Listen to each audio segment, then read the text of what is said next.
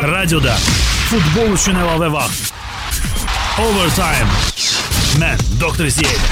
Radio Antende. İtaliya seriyasının dünən növbəti turu start götürdü. Sözün açığı, yəni söhbəti gətirib çatdırdıq. Yəni həm İtaliya mətbuatına, həm İtaliyadakı Milanın maçına bu gün növbəti turdur və bu günün bəlkə də ən maraqlı, ən mərkəzi maçı Inter Milan, yəni Internazionale, Milanın rəqibi, əzəli rəqibi və Sampdoriyadır. Ə, Formaları hazırki formaları çox ə, diametral olaraq əks qütblərdə yerləşir. Inter Milan mövsümə pis başlasa da indi çox qəşəng formadadır. Neftçinin rəqibi olaraq, yəni mən təsəvvür edə bilmirəm dekabrın 6-sında ə, Giuseppe Meazza-da nələr baş verəcək Inter Neftçiyə qarşı. Və orada heç nə baş verməyəcək orada. Yəni artıq hər şey həll olunacaq ona görə. E, o vaxta qədər al- d- qışdı, dekabrın əvvəli. İtalyanlar da fasilə ərəfəsində də, tətil ərəfəsində, yəni 1-2 top, yəni Yaxşı, bəlkə də indidən 6 deyək də o maça. Yaxşı, Sampdoria isə yaxşı başladı. Milanı da məğlub etdi. Əla başlamışdı həqiqətən. Amma indi isə bərbad və 4 4 məğlubiyyəti var səhvləmirəmsə dalbada. Ardıcıl 4 oyunda məğlub olub. Ümumiyyətlə yaxşı komandadır Sampdoria. Ferrara ə, mən bir neçə il bundan qabaq balaca bir ə, yazı yazmışdım. Yəni biraz çox şişirtmək istəmirəm, böyük bir şey demək istəmirəm. Təvəzzökarlardan Ə, uzaq ol. Sam Ferrari Ferrara Juventusdan qovulanda bu mütəxəssisin potensialını İtaliyada çox adam görürdü. Bəli. İtaliya Olimpiya yığmasında çalışdığı müddətdə və Olimpiya dünya çempionatında ə, kömək kömək elədiyi müddətdə və Juventusda da pis başlamamışdı mövsümə və ondan sonra uğursuzluqlar gəldi. Bəlkə də bu təcrübəsizliyə ilə gələn bir amil idi və mən ona bildirmişdim ki, onun yerinə ə, Zaccheroni gətirmişlər komandaya və bildirmişdim ki, Ferrara Zaccheroni ilə əvəz olunması ona layiq deyil. Yəni Ferrara daha yaxşı mütəxəssisdir və o işi iş, işi ilə hər halda mövsümün əvvəlindəki işi ilə bunu göstərdi. Düzdür, Sampdoria möhkəm heyətə malik komandadır. Orada Istigaribia var, ə, Maresca, səhv eləmirəmsə orada oynayır. E, Maxi Lopez İtaliyada sözünü demiş futbolçulardır. Bəli. Amma ə, məlumdur ki, belə uzun turnirlərdə, yəni İta- İtaliya A seriyasında ümumiyyətlə ə, mövsümün gedişi çox suallara aydınlıq gətirir və Sampdoria'nın gücünün harcadan vaxta tükənəcəyi məlum idi. 4 turda məğlub oldular, amma mən ə, biraz e, yəni paradoksal fikir bildirmək istəyirəm. Mən e, düşünürəm ki, bu gün Inter Sampdoria məğlub etməkdə çətinlik çəkə- çəkəcək. E, Səbəbini izah eləyə bilərəm. Buyur. E, Inter e, Stramaçoninin gəlişindən sonra fərqli futbol göstərir. Hə, artıq 3 müdafiəçi keçiblər.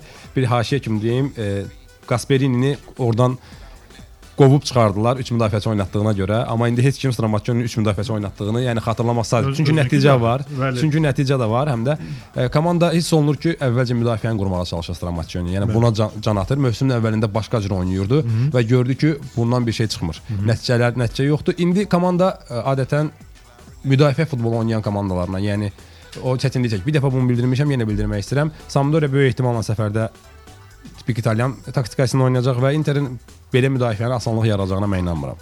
E, Mən düşünürəm ki, bu oyunda əgər e, Sampdoria'nın İn- Milandan xalla dönməyini sensasiya saymaq olarsa, məncə bu oyunda sensasiya baş verə bilər. Sən sensasiya üstünü tutursan, mən məsəl üçün bu maçın ə, əmsallarına fikir verirəm. Ə, Interin qələbəsi 1.40-dır. Bu gün Neftçinin Simurq üzərində qələbəsinin də əmsalı 1.40 idi. Dünən proqnozlaşdırdım ki, Neftçi qalib gəlmədi. Rəvana məğlub olmasına baxmayaraq əvvəlki turda Simurq da lider qismində daxil olurdu bu tura. İndi dəyişdi. İndi uduzdu. Inter birinci yerə çıxdı. Bakının Interi ha, Milanın yox dinləyicilər. Və Topaz Premyer Liqasında bir 40 əmsallı maç Neftçi qalib gəlirsə mən paralel qururam da. Inter də Milan da Neftçinin rəqibi, onun da Sampdoria üzərində qələbəsi 1-40. Bax belə minvalla ə, düşünürəm ki Inter qa- qalib gələcək bu gün. Doktor qısaca bir şey deyim sonra nəhayət bir e, neçə illərdən sonra biz deyə bilərik ki, Azərbaycan çempionatı İtaliya çempionatından daha maraqlı keçir bu il. yəni hamı hamı unudur. İtaliyada məlumdur 4 ya 4 yaxşı komanda var, qalanları orta komandalardır.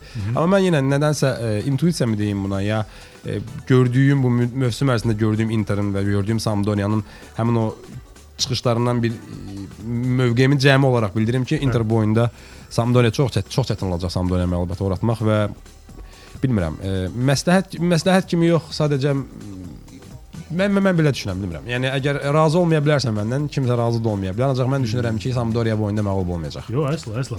Ə, Gəl ə, bu söhbəti Inter Sampdoria ə, söhbətini yavaş-yavaş şəkilləşdirək. Adladım ki, ə, Topazın ə, proqramlar arasında qızıl proqramlar da var və qızıl proqramlarda əmsallar daha böyük verilir. Məsəl üçün burada 1.40 ə, verilirsə, həmin bu ə, Inter Sampdoria ə, maçına ə, qızıl proqramda Interin ə, qələbəsi daha ə, birazca yüksək qiymətləndirir. 1.55 əmsalı verilir məsələn. Yəni birbaşa bu əmsalı seçdilər, məşqçilər lap ə, yaxşı nəticə etibarilə cibində həmin o məbləği hiss etmək daha çox viziyalı olarlar. Rüstəm Əfsərli və mən Dr. Ziya bugünkü overtime-da maçları və futbol hadisələrini müzakirə edirik. Topaz baş sponsor və birazdan davam edəcəyik. Futbol üçün əlavə vaxt. Overtime. Mən Dr. Ziya. Overtime davam edir. Şantin Radiosunun efirində və Topaz baş sponsor olaraq mən Topazın proqramları ətrafında da bir söhbətlər aparırıq. Bu gün ə, maraqlı maçlar var. İtaliya seriyasının növbəti turu var. Ə, Digər tərəfdən İngiltərə m, kuboku var. Dünən möhtəşəm bir maç keçirildi.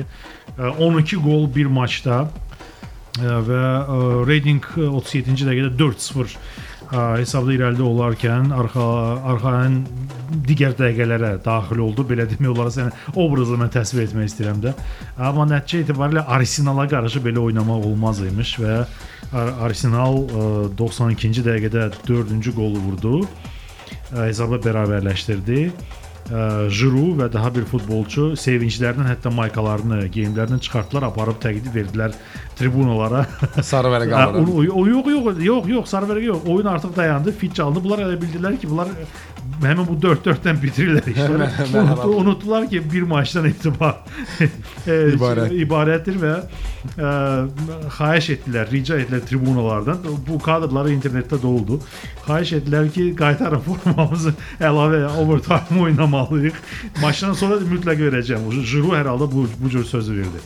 Çox Ha. təəssüflənirəm ki, həmin oyuna baxa bilməmişəm. Bəli, heyf, çox belə qəşəng bir maç idi. E, yəni sonradan xokkey üzrə dünya çempionatına baxmağa dəyməz, Kanada kubokuna da baxmağa dəyməz. E, yəni bu bu cür maçlar olarkən. E, 56 54 101 şəhər nömrəsi budur. Bizimlə e, müzakirələrdə iştirak etmək üçün dinləyicilər tərəfindən 56 54 101 şəhər nömrəsi. E, yəni orada sizdən gedib öz fikirlərinizi e, bizimlə bölüşə bilərsiniz. Yəni futbol hadisələri ətrafında e, biz e, Rüstəm Əfsərli ilə futbol yazarı ilə e, keçək maçların müzakirəsinin davamına söz açığı bu gün ə, əslində ən ən, diqqə, ən mərkəzi ən çox diqqəti cəlb edən maç Chelsea Manchester United'dir. Bu komandalar bazar günü ə, oynayırlar artıq və ə, Kaltenburgun sayəsi nəticəsində ə, Manchester United qələbə qazandı. Yəni o, o offside-dan olan qolu hesaba aldı. Ə, yəni burada sırf obyektiv yanaşmaq lazımdır məsələyə. Kimin azarkeşi olursa olun, Chelsea və. Manchester United-in amma hər halda fakt budur. Ə, Bu bir tərəfə. Ə, Bu gün əksələ düşünür ki, Chelsea yenidən Stamford Bridge-də uduzmaz Manchester United-də.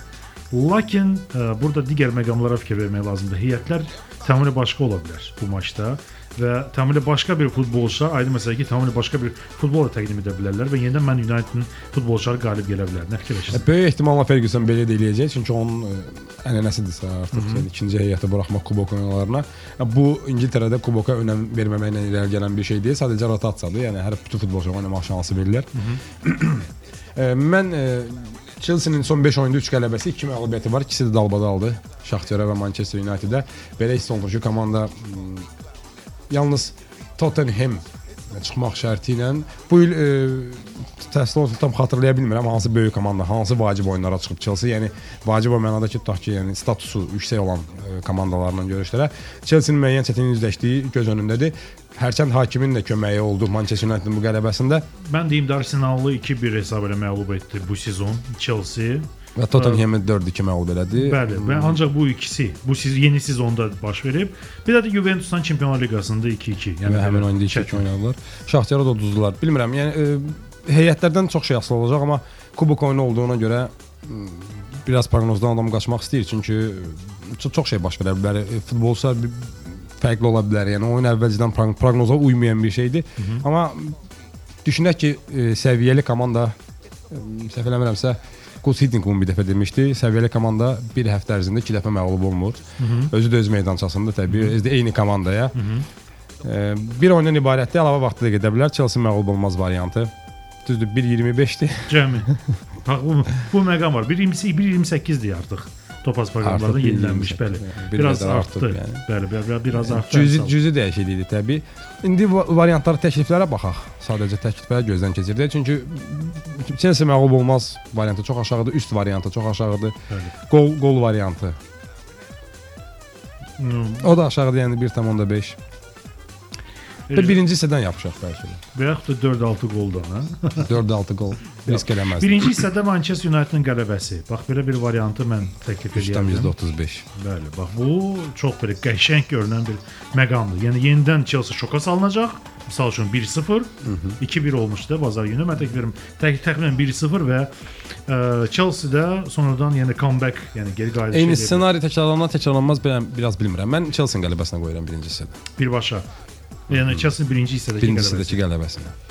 Ə, Bunun da əmsalı Yəni bu 3-60. bir e, şey de var. E, revanş hissi var. Acıq acıq da elən bir şey var. Hakim köməkliyi ilə məğlubiyyət, yəni çox qısa müddət keçməyi falan. Bütün bunlar hamısı təsir eləyəcək və məncə Chelsea böyük motivasiyayla çıxacaq oyuna. 2 dəqiqələrdən bunu göstərməyə çalışacaq və 2 dəqiqələrdən qol vura biləcək. Yəni buna doğru gedə bilər. Yəni hadisələr ona doğru apara bilər, amma futboldur. Ben burada hər an hər hadisə baş verir. Birinci dəqiqədə qırmızı vərəqə bütün planları poza bilər. Yəni, hər şey ola bilər. Futbolda olub belə şey. Dünya dünyanı qata bilər bir-birinə. Təbii. Yəni, mən e, düşünürəm ki, Chelsea bu oyunda daha motivasiya olunmuş çıxacaq və birinci hissədə qələbə qazana bilər. Bunun əmsalı 2.80-dir. Ə, Manchester United-ın isə qələbə əmsalı 3.20-dir Ə, və ə, bu Chelsea Manchester United matçı haqqında söhbətlərimiz idi. 23:45-də Bakı vaxtı ilə bu gün 650 kodlu bir maç. Canlı topazda da var. Sən özü də canlı tamam. versiyalarını sevərəm, Tamam. sevən bir Tamamilə ə, razıyam. mütəxəssissən. Digər maçlara keçək. Şahin Tağzadə bizə zəng eləyib 56 54 101-ə. Şahin hər vaxtın xeyir olsun. Hər vaxtınız xeyir doktor, hər vaxtınız xeyir Rüstəm bəy. Sabah xeyir olsun. Buyurun, nə təklif edirsiniz? Nə müzakirə edirik? Juventus Bologna oyunu haqqında bir maraqlı proqnozum var. Buyurun. Juventusun son Bologna ilə oyunlarına baxdıqda, bir də ki belə deyərdim də, bu ilki oyunlarına baxdıqda 200 qol ən ə, proqnozunun daha çox doğruluğunu görürəm mən. Juventus istər Çempionlar Liqasında olsun, istəyir Serie A-da olsun, daha çox 200 qol ə, şəklində keçir oyunları. Ona görə mən 200 qol proqnozunu Juventus Bologna oyununa verərdim. 1.90 əmsalı var bu maçda. Çox çox mən yaxşı. çox məntiqlidir. Bəli. Çox məntiqlidir həqiqətən. Son 10 maç ə, yeri gəlmişkən Juventus meydanda Turində ə, məsələ ə, 8 onlardan 8-i 2-3 qol nəticəsi ilə nəticələnib. Bəli. Bu statistikada təsdiqləyir. Məntiq var 1.90 amma Juventusun qələbəsini seçməyə də ə, bəlkə də m, yəni o qədər də cəlbedici görünmür 1.15 əmsalı. Ümumiyyətlə verilir. cəlbedici görünmür. Ümumiyyətlə cəlbedici görünmür. Fikir verək ə, qızıl proqramda 1.25, hətta qızıl proqramda belə Topazın qızıl proqramında da artırılmış əmsallar olan bölmədə Juventus Bologna maçı üçün 1.25 verilir. O ki qaldı 2-3 qol variantına. Bəli, 1.90. Mən məsəl üçün tam razıyam bu variantla. Yəni təklif təkliflər edirəm. arasında mən ə, Ən dinləyicimizə məntiqlisi tamamilə razıyam. Ən məntiqlisi və ən uyğun gələni budur. 2-3 qol. Ə, bu bu bu, bu bir məsələ. Digər məsələ Şahin, ə, sən məsələn Chelsea nazar keçirsə ilə, Bəli, bəli. nə düşünürsüz Chelsea Manchester United maçı haqqında? Amma obyektiv yanaşmada xahiş edirəm. Obyektiv yanaşsam e, bu oyunda ikinci dəfə də hakim səhvinin olduğunu olacağını fikirləşmirəm. Aha. Çünki birinci dəfə oldu daha titiz yanaşacaq məncə bu oyunun hakimləri oyuna ki, ikinci dəfə problem yaranmasın. Bilirsiniz irqçiliyi ilə bağlı hakimi məhkəməyə verib. Sudya, Bəli. Chelsea komandası. Bəli. Mən belə deyim də hakim amili olmasa Chelsea-nin United-i rahatlıqla məğlub edə biləcəyini fikirləşirəm. Keçən ildə Howard Webb-in böyük xətalarına görə United-in 3-0-lıq oyun 3-3 hesabı ilə başa çatdı. Çox obyektiv yana- yanaşma gedir. Yox, ah. Bəli. Atdığı düzün tutmaydı. 2 dənə penal ə, verdi Howard Webb-də. Ona görə həm də ki mən belə deyim, United-in daha çəkiləcəyini fikirləşirəm bu oyundan çəkinəcək. Chelsea daha aqressiv belə deyərdim. Mən əgər mənim fikrimi soruşsaz, mən bu oyuna Menşe, yəni ki alt ə, proqnozunu oynayardım. Çünki 3-2-lik oyundan sonra və o yorğunluqdan sonra mən komandaların daha belə belə deyim də ə, çox da Chelsea nə qədər aqressiv olsa da çox qolla başa çatacağını fikirləşmirəm bu oyunu. Məntiq var. Mən e, so, e, siz də qalın xəttə Rüstəm sən də deyim, belə bir e, yeni məlumatlar var. Chelsea-nin əsas heyətində e, Cesar Azpilicueta, Victor Moses, Marco Marin və Daniel Sturridge'in çıxması gözlənilir. Yəni mən gözlədiyim məqamlar baş verir. Yəni ikinci heyətlə güman ki komandalar meydana çıxacaq. E, Juan Mata və John Obi Mikel'in meydana çıxması böyük sual altındadır. Çox emosional maç keçirilib, yəni birinci oyun bu bazar günü. Terry Ivanovic Torres isə diskvalifikasiyaya görə iştirak edə bilməyəcəklər bu maçda. yoxdur. Yəni. Bəli, Lampard, Ashley Cole zədəlidilər, onlar yoxdur. Heyətin 70% yoxdur. Man United-ın heyətində Robin van Persie, Rooney və Rio Ferdinand oynamayacaqlar bu maçda. Bu da demək olar ki, heyətin yarısı yoxdur. Yarısı demək. Michael Keane, Manik Vermil və Scott Woodton güman ki, Ya bu- futbolçular çox belə məlumat, böyük məlumatı biz Bu soyadları eşidəndən sonra yəni adam Chelsea-nin qələbəsinə pul qoymaq. Amma onlar ə, Newcastle üzərindəki qələbə maçında iştirak ediblər mənim heyətində. Bax bu məqamda var. John Vidic, Kagawa, Smalling zədəlidir ə, və cəzalı yoxdur United heyətində. Ə, Güman ki, qapçılar Lindegaard, United Lindegaard olacaq, amma Çex güman ki, əsas heyətdə olacaq. Chelsea heyətində. Sadəcə layiqli əvəz edicisi yoxdur bəlkə ona. görə. Ola bilər, ola bilər. Ə, bax belə bir fikirlər var. Şahin, nə düşünürsüz? Bax bu cür yarı ikinci heyətlər. Doktor, mən bir məsələni də e, söyləyə bilərəm. Bu deyirsiniz ki, ikinci heyətlər böyük ehtimalla çıxacaq oyuna. Belə deyim də, oyun azlığı görmüş futbolçuların meydana çıxmağı da bəzi vaxtlar oyunun bol qol- qollu keçməyinə səbəb ola bilər. Yəni ki, bunlar cavan oyunçudur, özlərini sübut eləmək üçün, həm də Chelsea-yə qarşı sübut eləmək üçün. United-in oyunçuları United-ə qarşı sübut eləmək üçün də Chelsea-nin futbolçuları. Ona görə bir sual yaranır məndə ki, bəs belə deyim də özlərini sübut eləmək üçün daha çox irəliyə gedə bilərlər, oyunçular daha aqressiv oynaya bilərlər. Amma yenə də mən fikirləşirəm ki, hər nə qədər olur olsun, o 3-2-lik oyundan sonra və belə gərgin oyundan sonra mən oyunun mütləq və mütləq alt keçəcəyini fikirləşirəm. Aydındır. Təşəkkürlər. Çox sağ ol Şahin. İştirak etdiyinə görə Şahin idi bu. Mən əlavə edim bəzi digər məlumatları. Fergusonun komandası Chelsea son 6 maçda uduzmur bütün turnirlərdə. Bütün turnirlərdə 5 qələbə, 1 keçə, 6 sezon dalbadal 2005. Həm də nəzərə alaq ki, son illərdə Chelsea çempion olub. Bəli, Çempionlar. Liqasını qazanıb yəni. 2005-2010-cu illər sezonları 6 sezon dalbadal Chelsea və ya Manchester United mütləq Liqa Kubokunun finalında oynayıblar. Mütləq. Yəni növbəçilik prinsipi var. Bu da 8-də 1 finaldır əslində. Ə, Deməli London klubu 2 finalı qazanıb, birini uduzub. Man United isə finala çıxırsa bütün finalları qazanıb. 3 finalda, 3 finalda oynayıb.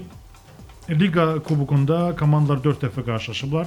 Bir qələbə Chelsea, 2 qələbə Manchester United-ın e, xe- xe- belə deyək, e, tarixinə, e, baqajına, aktivinə belə deyək yazılıb. Bir maç isə 2-2 bitib. Belə. Robin Van Persie oynamayacaq. Hərçənd çox sevir Stamford Bridge-də oynamağı. Bu hissəni bitirək Rüstəm. Rüstəm Əfsərli idi bu hissədə, ə, gələn hissədə ümumiyyətlə bugünkü proqramda. Mən Doktor İzya Overtime birazdan davam edəcək. Ə, Qısa fasilə, birbaşa efrimizin nömrəsi 56 54 101 zəng edin və maçları birlikdə müzakirə edək. Paralel maçlar da bəzi oyunlar da keçirilir. Onlar haqqında da məlumatlar sizi təchiz edəcəm birazdan. Radioda futbol üçün əlavə vaxt. Overtime. Mən Doktor Ziyad. Radio Antende. Davam edək. Həmin bu overtime-ı Topazın baş sponsoru ilə və müzakirələr ə, əsasında biz görürük ki, Rüstəm Əfsərli ilə yer gəlmişkən müzakirələr edirik. Ə, Futbol ə, yazarı ilə Rüstəm populyar maç bu gün Chelsea Man United-dir və güman ki, bu maç ətrafında da bizim söhbətlərimiz davam edəcək. 56 54 101 ə, birbaşa efrimizin nömrəsi Namik Qarayev zəng edib bizə. Namik hər vaxtın xeyir olsun. Alo. Salam. Necəsiz doktor? Təşəkkürlər. Salam Rüstəm müəllim, necəsiz? Axşamın xeyir olsun. Rüstəm müəllim. Okey, yaxşı qəbul olundu. Mən bu. Manchester United oyunu haqqında fikrimi bildirmək istəyirəm. O bu 3-2-dən sonra mənim fikrimdə Chelsea həm time-ı, həm də ki United qabağında oyun aparacaq. Həm time-ı, həm oyunu. Wow. Time aparsa mənim proqnozum da üstün düz gəlir. Ona görə tək time aparsın. O oyuna sonra baxarıq. Çünki Rüstəm müəllim də dedi, dedi ki, Chelsea bu oyunda aqressiv biraz oynayacaq həqiqətən. Ən azı time-da 1-2 0 qabaqda qurtaracaq. Ən azı. 2-0. 1-2-0 hər time-da. Baxa görək də bunun əmsalı 3.60-a bərabərdir. Həm time-ı qazanması, həm maçın Çünki qazanması. həm iki oyunda bir bayaq vurulandığı kimi Howard Webb və bu Mark Lattenburg'un səhvləri nəticəsində Chelsea uduzubdu. Birində 3-3, birində də 3-2. Amma bu səfərki hakim dəqiq bilməm kim idi. Lee Mason. Lee Mason. Bəli. Lee Mason o qədər həqiqətən də titiz oyuna yanaşacaq. Həqiqi mənada da. Chelsea məncə bu oyunu itirməyəcək Manchester United qabağında. Çünki 2002-ci ildən ta ki Manchester City çempion olacaq, Stamford Bridge-də keçdiyi bütün oyunlarda heç birində uduzmayıbdı. Bir dənə Manchester United-ni heç elədi, o da 3-3. Məncə bu səfərdə həmən reqlamentdə baş tə təzədən davam eləyəcək. Chelsea Manchester United uduzmayacaq. 8-də 1-də deyilən Manchester United kubok oyunda dayanıracaq. Hmm, baxaq, baxaq görək. Mən ə, Lee Mason barədə də deyim. Ə, o, o bu sezon iki komandadan yalnız Chelsea-nin bir oyununu idarə edib Readingə qarşı 4-2 Chelsea qazanıb. Yəni bu baxımdan da Chelsea-nin müəyyən üstünlüyü var da görə. bu Marco Marin, Daniel Sturridge, onlar da çox vaxt deyilir ikinci heyət oyunçusudur. Bəli. Mənim fikrimcə və yaxud da deyildiyi kimi Marco Marin və Daniel Sturridge bəlkə də oyunun taleyini həll edən iki oyunçu kimi də ola bilər. Wow. Ya, çox məşqçilər var ki, bu iki futbolçunu imtina eləməz Namik. Tamamilə razıyam səndən. Çünki bilməz. Marin Werderdə göstərdiyi oyunla Chelsea-yə gəldi.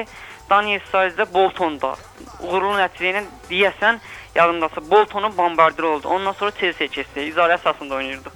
Hmm. Ondan sonra Daniel Sturridge belə yaxşı oynamağa başladı. İndi fikrimcə həm Daniel Sturridge əsas heyətdə öz yerini möhkəmləndirmək üçün Fernando Torresin yerinə Marco Marin də Lampard onsuz da 34 yaş olduğu üçün onun mövqeyində oynamaq üçün mübarizədə bu Manchester United-ə qarşı oyun daha əlverişlidir.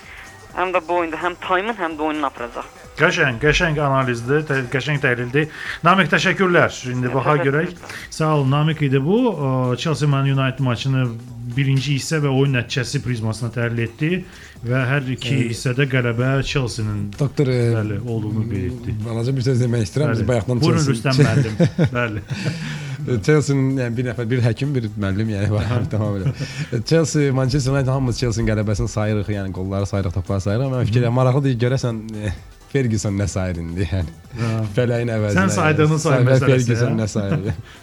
Ferguson nəsə hesab edəcək. Ferguson düşünəcək ki, mən bunu da qazanmalıyam, onu da. Ferguson əslində çempionluğu qaytarmaq istəyir özünə. Yəni bu bir nömrəli Təbii məqsəddir. əl- əlbəttə ki, bir mənalı şəkildə birinci məqsədi odur. Hmm, Chelsea e, Premier Liqada e, birinci yerdə gedir. Düzdür, indi xal fərqi Man United-la 1-ə bərabərdir. Güman ki, bu şansı əldən buraxmaq istəməyəcək. Digər tərəfdən Liqa kuboku e, skamyada əyləşib e, darıxan futbolçuları yoxlamaq üçün bir məqamdır. Adətən belə olur. Yəni Adətən elə belədir. Və bu baxımdan da Namiq ə, məntiqli dediyinə görə bu futbolçular əlinə gələn eləyəcəklər ki, özünü sübut yetirsinlər öz məşqçilərinə. Heyət baxımından müqayisə edəndə, yəni əvəz ediciləri Chelsea əvəzçiləri daha üstün görünür. Ən azından ad baxımından bu gün. Bəli, ad baxımından Meydança başqa şey göstərəcək ola bilər. Ə, Və iki məşqçi də eləyən yaxşı məşqçi, məşqçi statusuna, adına namizədlər ilk 10-luğundadır. Bax bu məqam var. Ə, Bunu da gəlin unutmayaq. Gəl digər maçlara fikir verək.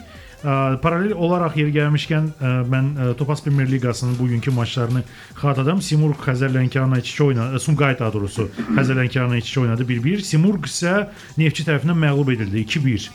Qarabağ eyni hesabla Qəbələyə uduzdu 1-2. Turan isə Revanla 2-2 oynadı. Revan səvəlki turda Neftçini məğlub edən klubdur. Bəli. Nəticədə cədvəldə Inter birinci yerə yüksəldi. Xallar bərabərdir Simurqdan, amma Inter qabaqladı. Azal 3-cü yerdədir. Neftçi 4-ə yüksəldi. 2 oyun ehtiyatda var. Ə, yəni Azala fərq bax nisbətən və cəmi bir xal geri qalmaqdadır. Neftçi qalan bu 2 oyunda ə, nəzərə alaq ki 11-ci turdur. 3 oyun hesab eləyək. 3 oyunda 9 xal toplasa 24 xalla Bəli, potensial lider. çempionatın lideridir. Evet, hətta 5 xallıq ə, fərqi də var Bəli. yəni ən yaxın izləyicisindən. Yeri gəlmişkən qısaca bir şey deyim. Buyur. Doktor biz Racing Arsenal oyunundan danışdıq, amma bu gün Azərbaycan çempionatında bir thriller yaşanıb. Tovuzda 1-0 uzun müddət ə, Tov ə, Tovuz klubu Turan irəlidə olurlar. Son 15 dəqiqəyə 3 gol vurulub. 5 dəqiqə ərzində Rəvan 2 top vurub irəli keçidə 90 üstə ə, üstəgəl 4-cü dəqiqədə Turan bərabərlik golunu vurub. Belə oyunlar nə qədər çox olsa Azərbaycan çempionatı belə belə. Özdə özdə nə cür futbolçu Revanın qolları vurub. Nimaniya. Amma dakika. amma Ha, yəni-. Ə, biz soyadında 2 hərf biraz artıqdır. Yəni 2-3 hərf. Vidic olmalı. Ə, Turan toplarını isə Murad Ağa Kişiyev hesabı açıb və Aleksandr Krutskeviç ə, Belarusdan olan futbolçu Bərabərləşdirib. Bərabər hesabı bərabərləşdirib.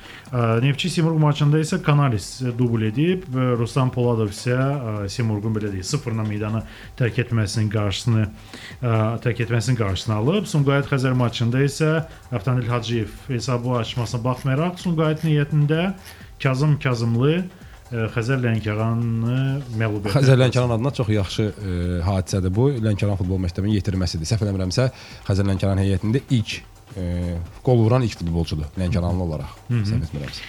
Qarabağ Qəbələ maçında isə Rəşad Abdullayev Qəbələdə hesabı açıb, sonra əsl Qəbələli Luis Paulo Hilario Dodo hesabı artırıb, yəni 2 dəqiqə 2 dəqiqədən sonra 2-0 edib və ə, əsl Qarabağlı Muharrem Muharrem hesabı 1-2 eləyib. Bax bu cür legionerlər də öz ə, həd belə deyim, bəx, bəxş edirlər də öz Hə, töhfələr- töhfələrini verirlər. Töhfələrini verirlər. Topaz Premyer Liqasında, ə, Premyer Liqası haqqında danışdıq. Ə, Türkiyədə isə kubok maçları keçirilir.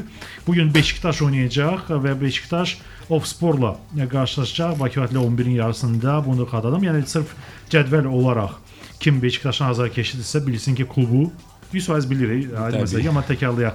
Beşiktaş bu sezon UEFA tərəfindən cəzalandırıldığına görə Türkiyə Futbol Federasiyası qərara gəldi ki, daha erkən mərhələdən Beşiktaşı Mübarizəyə oynatsın. başlasınlar. Ə, Daha güclü klublar birazdan qoşulacaqlar, amma Superliqa klubları ə, bu mərhələdən qoşulublar. Sivaspor Güngörəni bu gün məğlub eləyib. Dünən adı çox xoşuma gələn bir klub bu gün ə, ə, Trabzonun digər klubuna 1461-ə uduzub. Qızılca Hamamspor. Bu Qızılca Hamam. Biraz biraz öncə dedim ki, orada o ərazidə Qızıl Qızılca hamamda olmuşam, yəni çox ə, mənzərəli gözəl yer. Hamamda yoxsa Qızılca? Qızılca hamamda. Ha belə belə bir məsələ, məsələ var. Yaxşı, Qızılca Hamamspor e, 1461 Trabzona əlavə vaxtda overtime-da uduzub yer gəlmişkən, yəni Qızılca Hamamlılar ə, inciməsinlər. Ə, Trabzon ikinci klubuna uduzmağına baxmayaraq. Keçək digər maçlara. Almaniya Bundes Bundesligası keçirmir maçları, amma kubok yarışları var. Ə, Bu gün ə, Bayern Bavariya Kaiserslauternla qarşılaşır. Ə, Bu bunu ə, müzakirəsini çəkək bir tərəfə Fortuna ə, Düsseldorfun komandası Borussia Mönchengladbachla qarşılaşır. Və mən düşünürəm ki, bu maçda m, hər halda Fortuna ə, Mönchengladbachları sağ buraxmaz meydandan. Tamamilə əksini düşünürəm bu. Nədən? Lap axırıncı 3 oyunda çox yaxşı formadadır. O 5-0-dan sonra özlərinə gəliblər və mən inanmıram ki, bu komanda Düsseldorfdan məğlubiyyətlə dönsün. Çox qəşəng özlərinə gəliblər. Öz meydanı Fenerbahçe 2-4 uduzdular sonra. Yox, yəni mən. Almaniya daxilindən, yəni daxili turnirlərdən danışıram təbii. Werder 4-0. O vəziyyəti yox, yəni son 2 turda səhv eləmirəmsə Alman çempionatında qələbə qazanıb Borussia- Borussia Mönchengladbach. Özü də birini səfərdə qazanıb.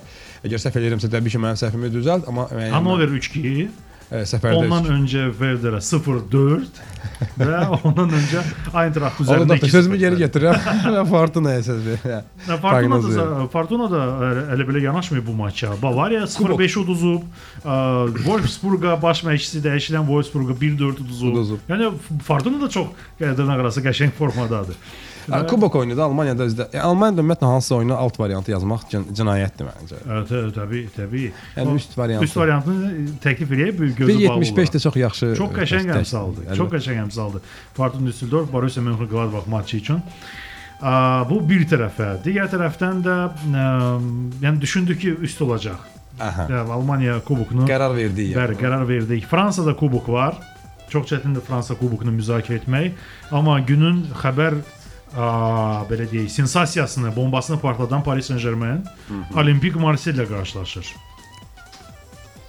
Bakı vaxtı gecə 12-də. 5 12 5-də qalmış. Çox e, Dördüncü raund. Maraqlı əmsaldır. Yəni 1.5. 1.5 Paris Saint-Germain qələbəsi. Yəni burada ola bilər hansısa informasiya var, ola bilər Marselin hansısa ikinci heyətlə çıxmağı haqqında ola bilər hansısa informasiya. Ola bilər, Bilmirəm ola yəni. bilər, ola Məndə o informasiya yoxdur. Düzdür, PSG bu gün e, Marseli biraz e, qabaqlayır, amma 1.5 əmsal üçün yox. Düşünmək, düşünməyə dəyər. Jignac yoxdur ə, Marseille niyyətində. Lavesi, Lugano, Thiago Motto, Nene, qapıçı Sirigu, müdafiəçi Alex, Verratti, Marco Verratti. Marko Verratti. O da yoxdur. Həmin bu ə, maçda çox maraqlı görünür. Yəni PSG daha çox ikinci heyətə. Ötən ötəninki tənzimlə PSG ki- oynayacaq, Bəli. yəni. Ötəninki PSG oynayacaq və başda Zlatan İbrahimovic olmaq şərtilə, amma ə, yəni bilmək olmur. Son anda bəlli olacaq. Pari, ə, Zlatan İbrahimovic bu maçda iştirak edəcək yoxsa yox. Çünki maç prinsipialdır. PSG Olimpik Marseille. Şübhəsiz. Necə ki Chelsea Manchester United. Yəni burada Pa- Parislə onun ətrafı, yəni Parislə əyalətin, yəni paytaxt əyalətin mübarizəsində Fransada həmişə e, kult olan bir e, derbidir bu. Yəni Fransa derbisi falan deyirlər. E, Marseille m, asan məğlub olmayacaq, asan təslim olmayacaq, tamamilə əminəm buna. Qarşılıq Qol, ol. qollu, qollu oynayacaq. qarşılıq ol. Mənim seçimim 1.65. Sən də buna razısan. Razılaşdıq. Okey, kiçik fasiləyə ə, keçək. Rüstəm Əfsərli və mən Doktor Ziya bugünkü overtime-da iştirak edirik. Birbaşa efrimizin nömrəsi 56 54 101. Kimin nə fikri varsa, hansı maç ətrafında söhbətləşmək istəyirsə, qoşula bilər. Son 4-5 dəqiqə ərzində 4-cü hissədə dalğan dəyişməni. Futbol üçün əlavə vaxt. Overtime. Mən Doktor Ziyad. Overtime-ın sonuncu hissəsi başladı. Anten radiosunda aslında yaxın 4-5 dəqiqə ərzində biz Əfsərli ilə birlikdə ə, qalan maçları müzakirə edəcəyik. İtaliya seriyasında ki maçlar haqda danışmaq ə, həm biraz mənim üçün söz açığı ə, İngiltərə Premyer Liqası və İspaniya La Liqası fonunda ə, da, yəni darıxdırıcı deməzdim amma aralda bu sezon yaxşı keçən sezon yaxşı gedirdi İtaliya seriyası. Dirçəlmə müşahidə olunurdu. Yeni sezonda isə nəsə belə deyək sona Çox qədər yaxşı vəziyyətdə deyil. Təəssüflər olsun A seriyası İtaliya Azərbaycanda İtaliya futbolunun böyük azar- azarkeşləri çoxdur ümumiyyətlə. Milanın yəni, bu vəziyyətdə olması öz təsirini göstərir şübhəsiz.